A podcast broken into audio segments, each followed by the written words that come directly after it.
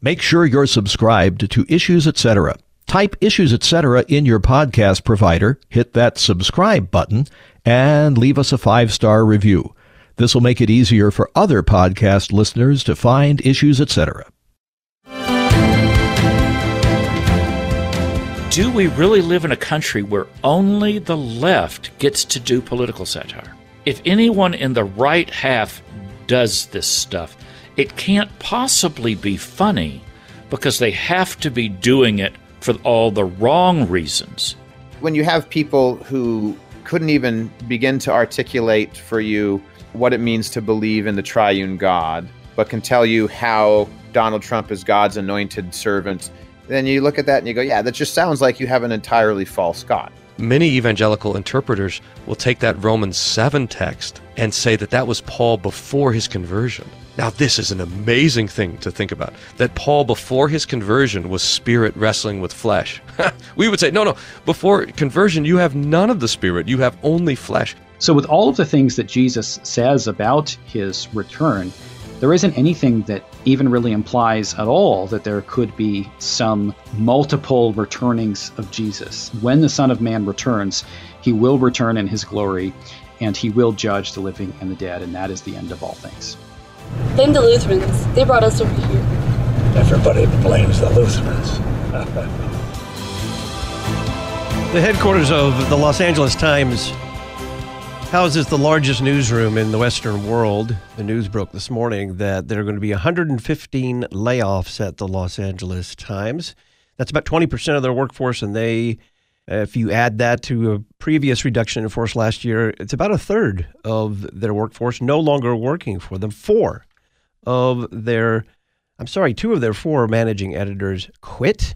And if you look at the industry as a whole in the United States, 2,700 jobs lost in journalism in 2023. The Washington Post is reported to have lost $100 million that year.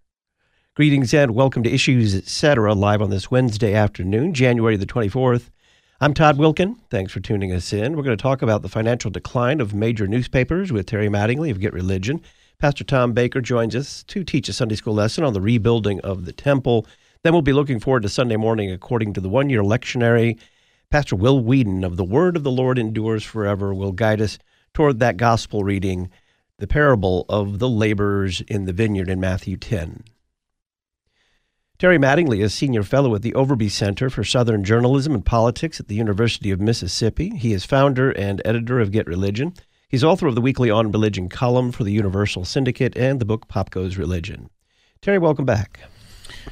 Glad to be here. Not a happy subject, but glad to be here. You have been arguing since the early 1980s that bad coverage of religion leads to the loss of readership and much less trust in the role of the press in American life. So are you celebrating the tsunami of red ink at so many of these major newspapers? Well, of course I'm not celebrating it, because this includes a lot of my friends. I've spent years in journalism education attempting to get, let's face it, conservative Christian colleges, members of the councils, Christian colleges, universities, to invest more time in journalism programs and trying to create pathways into at least middle American newsrooms and higher up for people with religious convictions to add to the diversity of those newsrooms. So it's no fun watching things that you fought for decades go up in flames. At the same time, I have to admit that when I look back on research that I did as far away as the late 70s, early 80s, when I was in Champaign-Urbana, Illinois, and eventually doing a master's degree in mass media, I was struck by things that listeners need to remember how long ago that is and how far back we are. I mean, this is still in an age when owning a local newspaper in an uncompetitive town was the hot phrase that it was a license to print money, because basically you had no competition for mainstream advertising, for business in a city. And when they say mainstream advertising, they mean broadcast broadly based advertising for cars, vegetables, department stores, and all those sorts of things in the age, obviously, before Amazon, and in the age before Craigslist and the internet, etc., etc.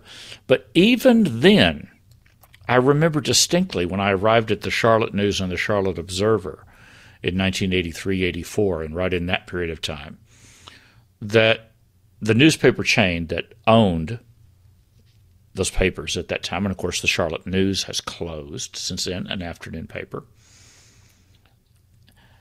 they were already beginning to research who was going to replace the generations of readers who actually sat down and read things and read their newspapers.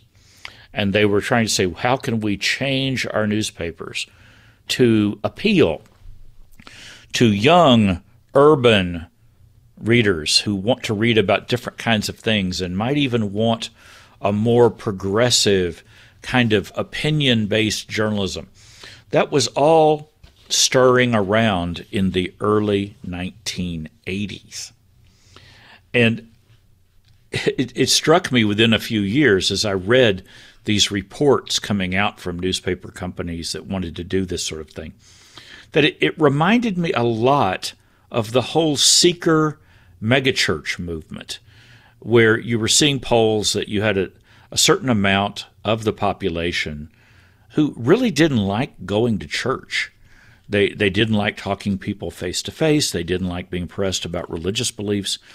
And they wanted to go to church services with ministers walking around with handheld mics or clip-on mics like Broadway headsets to sing, and Hawaiian shirts and whatever else. And basically, you were trying to create a church for people who didn't like to go to church. And the problem was, what impact would that have to do on people who did want to go to church? Well, I began to see the same sort of thing surface in all of these reports about the future of newspapers. And that was it really going to work to build newspapers for people who didn't want to read newspapers? So that's our backdrop. That's the backdrop that is, what, 40, 45 years old? Now we have an entirely different situation happening in our culture, and the division between blue states and blue zip codes and red zip codes, and half of America warring with the other half of America in many, many different ways. And essentially, you have to ask, in an age of social media and entertainment news, I would call it, and a lot of other things, if the Los Angeles Times can't make it with a publisher who invested, he's estimating, $1 billion into the newspaper, and if the Washington Post can't make it, or is struggling to make it, or is going to change into something completely different, in the capital of the United States of America, when it's losing $100 million a year, and it's owned by the czar of Amazon, the ultimate font of money in this day and age, you have to just simply ask, okay, what is the media going to look like? And listeners are probably aware of the fact that I believe it will look more and more like isolated, atomized niche groups of Americans hiding inside their own concrete towers of digital information. I can't celebrate that either. This comes along with something a little, well, as existential and closely related to the financial trouble, and that is, it's now being recognized that there's a problem, that the media in general, but journalism in particular, has a problem with trust. I don't think, according to the polls, the U.S. public has ever trusted the media less than it does today. Oh, it couldn't possibly trust the media less. But we have to note an essential hypocrisy built into the media landscape right now. And it's a hypocrisy about readers and viewers. We have all kinds of people who complain that our media has become more biased, it's become more niche-oriented, that it's divided into the haves and the have-nots and the reds and the blues, and they would like some sort of a return to some sort of common source of information. Yet all of the media studies indicate that the readers themselves are trending in precisely the opposite direction, and that that the way you grow an audience of people who will pay for your product, and you can't pay for your product anymore with advertising because we've already killed the golden goose of common, shared, community-based advertising. We're way too niche-oriented for that these days. So if, as I argued in that piece I wrote for Acton and Religion and Liberty, we've talked about it here several times, what do you do when biased, negative news is good business? What is your economic model to offer something else? And that's the ultimate question that everyone is facing right now. But this is what's so amazing about that is, to me, the Washington Post in particular is the model of a niche, negative attack one audience in order to draw the other audience. To some degree, the Washington Post may be losing a battle with the New York Times for control of that niche, culturally liberal fortress.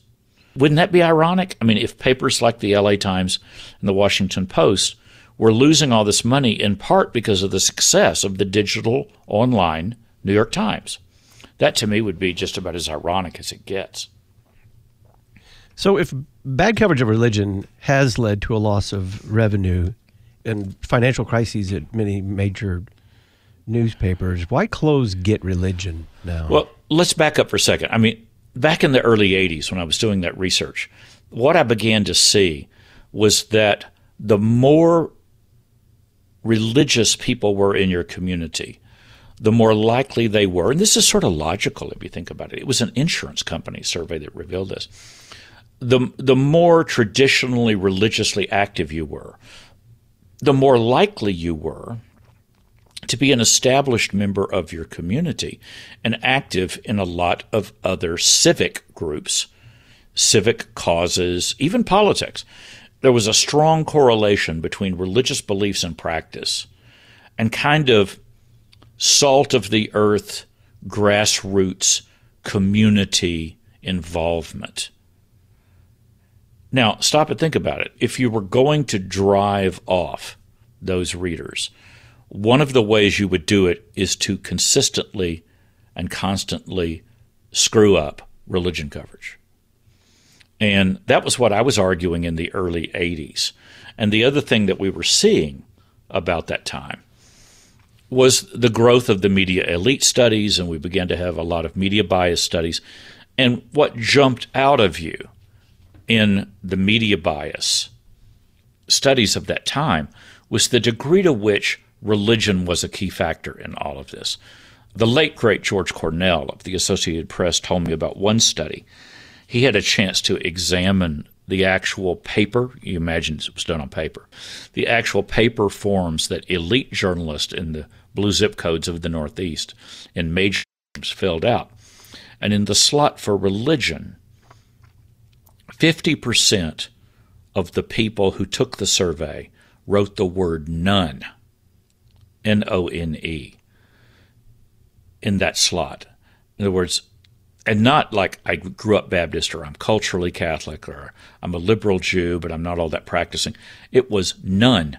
And what George Cornell found interesting was the degree to which a high percentage of that 50% underlined the word none. It was not just, oh, no, not none. It's none, no religion. And it seemed to be a core part of their identity. And Cornell in the 70s and early 80s was already saying that this is a threat to the mainstream health of the press. And, of course, he That was in his interest to say that, since he was the Associated Press's only religion reporter. So I've been saying this for a long time. I don't think it's established, but I will say this. You have to consider also what has happened in the world of politics and American culture from that time. And this all, for me, dates back to something, again, I'm sorry to be repeating myself today, but this, when you start talking about closing GetReligion, it shouldn't strike anybody as strange that all kinds of stuff wells up in me from the 20 years of working on that website. And basically, stop and think about the controversial Supreme Court cases of the last 40 years. I mean, the ones that really shook the nation. And it's not hard to realize that a lot of them had moral and cultural implications. So thus we have that famous quote from the New York Times editor Bill Keller.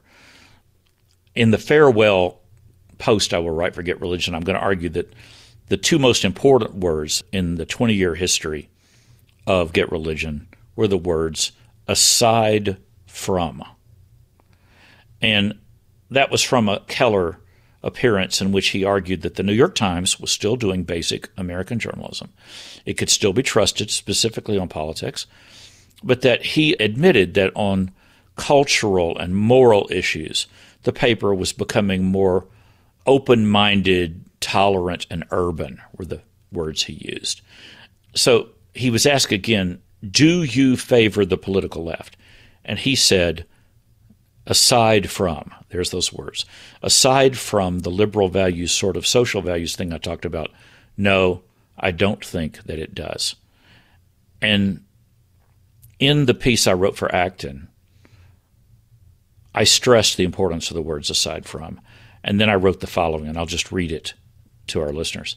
The problem is that hot-button social issues have, after Roe versus Wade, dominated American politics, especially in elections linked to seats on the U.S. Supreme Court.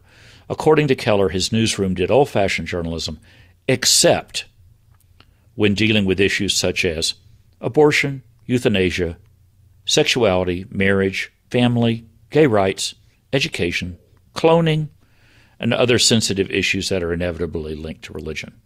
That's all. Close quote. So I think it's hard to look at the divisions in our culture today without seeing a role for religion. And that comes right down to that famous image, the Jesus Land meme, where the red part of America is called, this is one of my favorites, the Christian Republic of Jesus Land is what the red states are called. And the rest of America and Canada is called the United States of Liberty and Education. Now, that's not some sort of deplorables polarization between the two sides, is it? Terry Mattingly is our guest. We're talking about the financial decline of major newspapers. On the other side, why then shudder, GetReligion?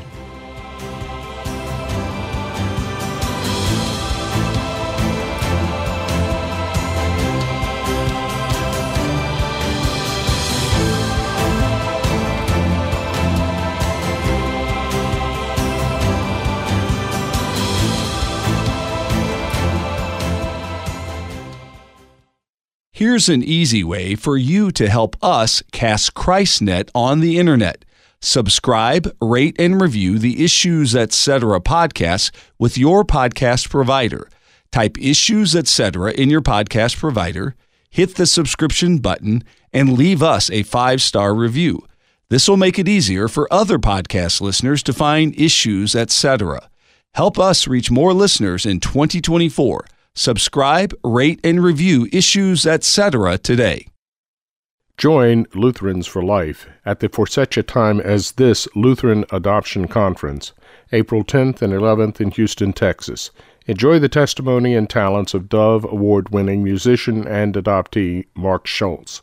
discover expert information and exciting opportunities, and experience the fellowship and celebration. The 2024 Lutheran Adoption Conference, April 10th and 11th in Houston. Find out more and register at lutheransforlife.org/conferences. Listen to what you want, when you want. You're listening to Issues, Etc. This is Pastor Matthew Harrison, President of the Lutheran Church Missouri Synod. The LCMS operates the second largest parochial school system in the United States. What can you expect from a Lutheran Church Missouri Synod school? There's one race, the human race. And Jesus died for the sins of every man, woman, and child from every land and every nation. Life begins at conception.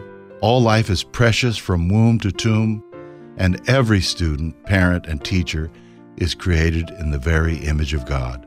There's right and wrong, and we know which is which from the Ten Commandments. There are only two sexes. Male and female, he created them. Marriage is the lifelong union of one man and one woman. There's such a thing as objective, absolute truth, and it's found in the person and work of Jesus Christ and His Word. To find a Lutheran Church Missouri Synod school near you, visit lcms.org/schools.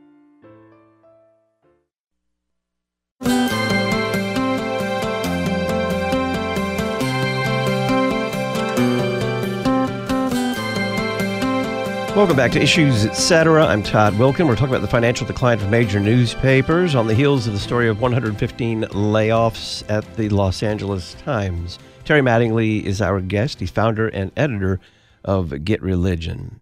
Terry, you wanted to talk about an article in the Free Press, Trump Again. The question is, why? What did you find there that ties into our conversation here? Well, it's really interesting, and the whole situation with Trump, this article, it argues that Trump is essentially, you know, if you look away from the actual political issues here, and you look at this as primarily a cultural issue, Trump emerges as a kind of condensed symbol of the battles between red state America and blue state America. And also it's, you're pro-democracy if you feel one way about Trump, and you're anti-democracy if you feel the other way about Trump. And then you look once again at the role of morality and sexuality and religion and all that. And you have everything tied to that caught up in the politics of our age. Like I said, the single most important thing in American politics to many voters is who controls the Supreme Court. I would argue that in most elections, the economy and Supreme Court are the two biggest issues that are on the ballot every time. And Joe Biden was elected by many of his followers and in large part by the mainstream press as a way of returning to normal, to American life becoming normal. But then as this article at the Free Press, which is written, you know, by someone with a background in CIA analysis, and the Free Press is a very interesting, his name is Martin Gurri, G-U-R-R-I. And he argues that the nation could not conceivably become more divided than it is. And that when you talk about, well, look at Trump, look how abnormal he is, and look how immoral he is, and then you back away for a second, and then you're thinking about Hunter Biden, and you're thinking about trends right now in to legalize or not legalize transsexual surgeries for children, not just people of age, above age 18, but children, and whether this should be done with state money. And you have the government fighting back against the Supreme Court on issues of abortion, and Biden pledging to use the powers of the state to give more options on abortion. Then you have Biden now supporting the Supreme Court because it wants to allow him to cut down razor wire on the Texas border instead of letting the state do that. And then we've got a cross-dressing federal appointee caught stealing women's luggage and losing his job. And the Secretary of Defense vanishes for a week. You have all kinds of things that probably half of America would feel doesn't represent a good normal. And I think a more important trend that doesn't grab a headline but one that concerns me a lot is the degree to which the American military is increasingly favored by one half of America, but not the other. And the fact that the part of the America that's growing in its distrust of the military happens to be the part of America that has the strongest history of supporting the military. And that's red zip codes tend to have more children who might want to go into the military. There probably are more Southern Baptists and Assemblies of God believers interested in going into the military than there are Episcopalians, ELCA Lutherans, and Unitarians who want to go into the military.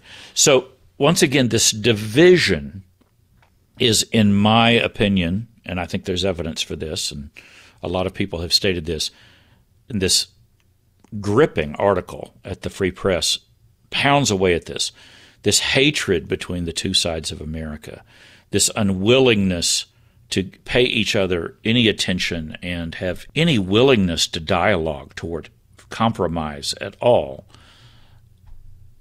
There is a religious and cultural and moral dynamic in it that cannot be denied. And at the same time, you have to admit that our dominant news institutions are in the blue zip codes. And there was a quote from James Bennett, the former editorial page editor of the New York Times, where he describes the New York Times in terms. He wrote this in a massive article in The Economist, and I quoted it in the piece that I wrote announcing the closing of Get Religion. It's a stunning quote, very blunt quote. The reality is that the Times is becoming the publication through which America's progressive elite talks to itself about an America that does not really exist. After Trump's election, the people's representative, the reader's representative at the New York Times, Liz Spayd, wrote a series of columns that ended up getting her fired from her position. And Liz Spayd is a New York City liberal, faculty member at Columbia University. I mean, the epitome of the establishment left. But Liz Spayd said, the simple fact is, does the New York Times want to listen to half of America? Does it want to cover half of America accurately? And yes, that half of the nation that's being left out of all that is Jesus Land, to use the political cartoonist phrase. So what does that all have to do with Get Religion? We're closing in part because we were created to defend basic, solid American journalism based on accuracy, fairness, and even balance on controversial issues. And yet everything that's happening in our culture is pushing us away economically and technologically and politically from that model. And so I concluded that Get Religion's work was done, that we had attempted to defend that model, and for a lot of reasons, that model lost. The American model of the press is gone. So that's why we're closing. And in my own life, my 70th birthday is dead ahead of me a couple of days from now, right before we close the website, ironically. No connection there, but I've decided that it's more important for me now to focus my time and my energies not on criticizing the mistakes of the press, although that's easy to do and it's necessary and it's important to do. I'm going to turn my attention, and I intend to start a Substack on this, and we might even, I hope, do some more stuff in audio and video related to that. I want to really focus on what all of this means to the church and the importance of the church being able to recognize the trends in its culture and somehow respond to them for the sake of its own members, for the sake of the unchurched, for the sake of families, for the sake of children, and for the sake of the future of the church. So I'm going to go back to my Denver Seminary days and try to focus more on signals from the culture that the church cannot ignore. And that's just simply how I have chosen to spend my time. Terry Mattingly is Senior Fellow at the Overby Center for Southern Journalism and Politics at the University of Mississippi. He is founder and editor of Get Religion, author of the weekly On Religion column for the Universal Syndicate, and the book Pop Goes Religion. Terry, thanks. Glad to be here. Pastor Tom Baker joins us on the other side of the break. We will be in Ezra chapter 3 and Nehemiah chapters 8 and 12 to talk about the rebuilding of the temple.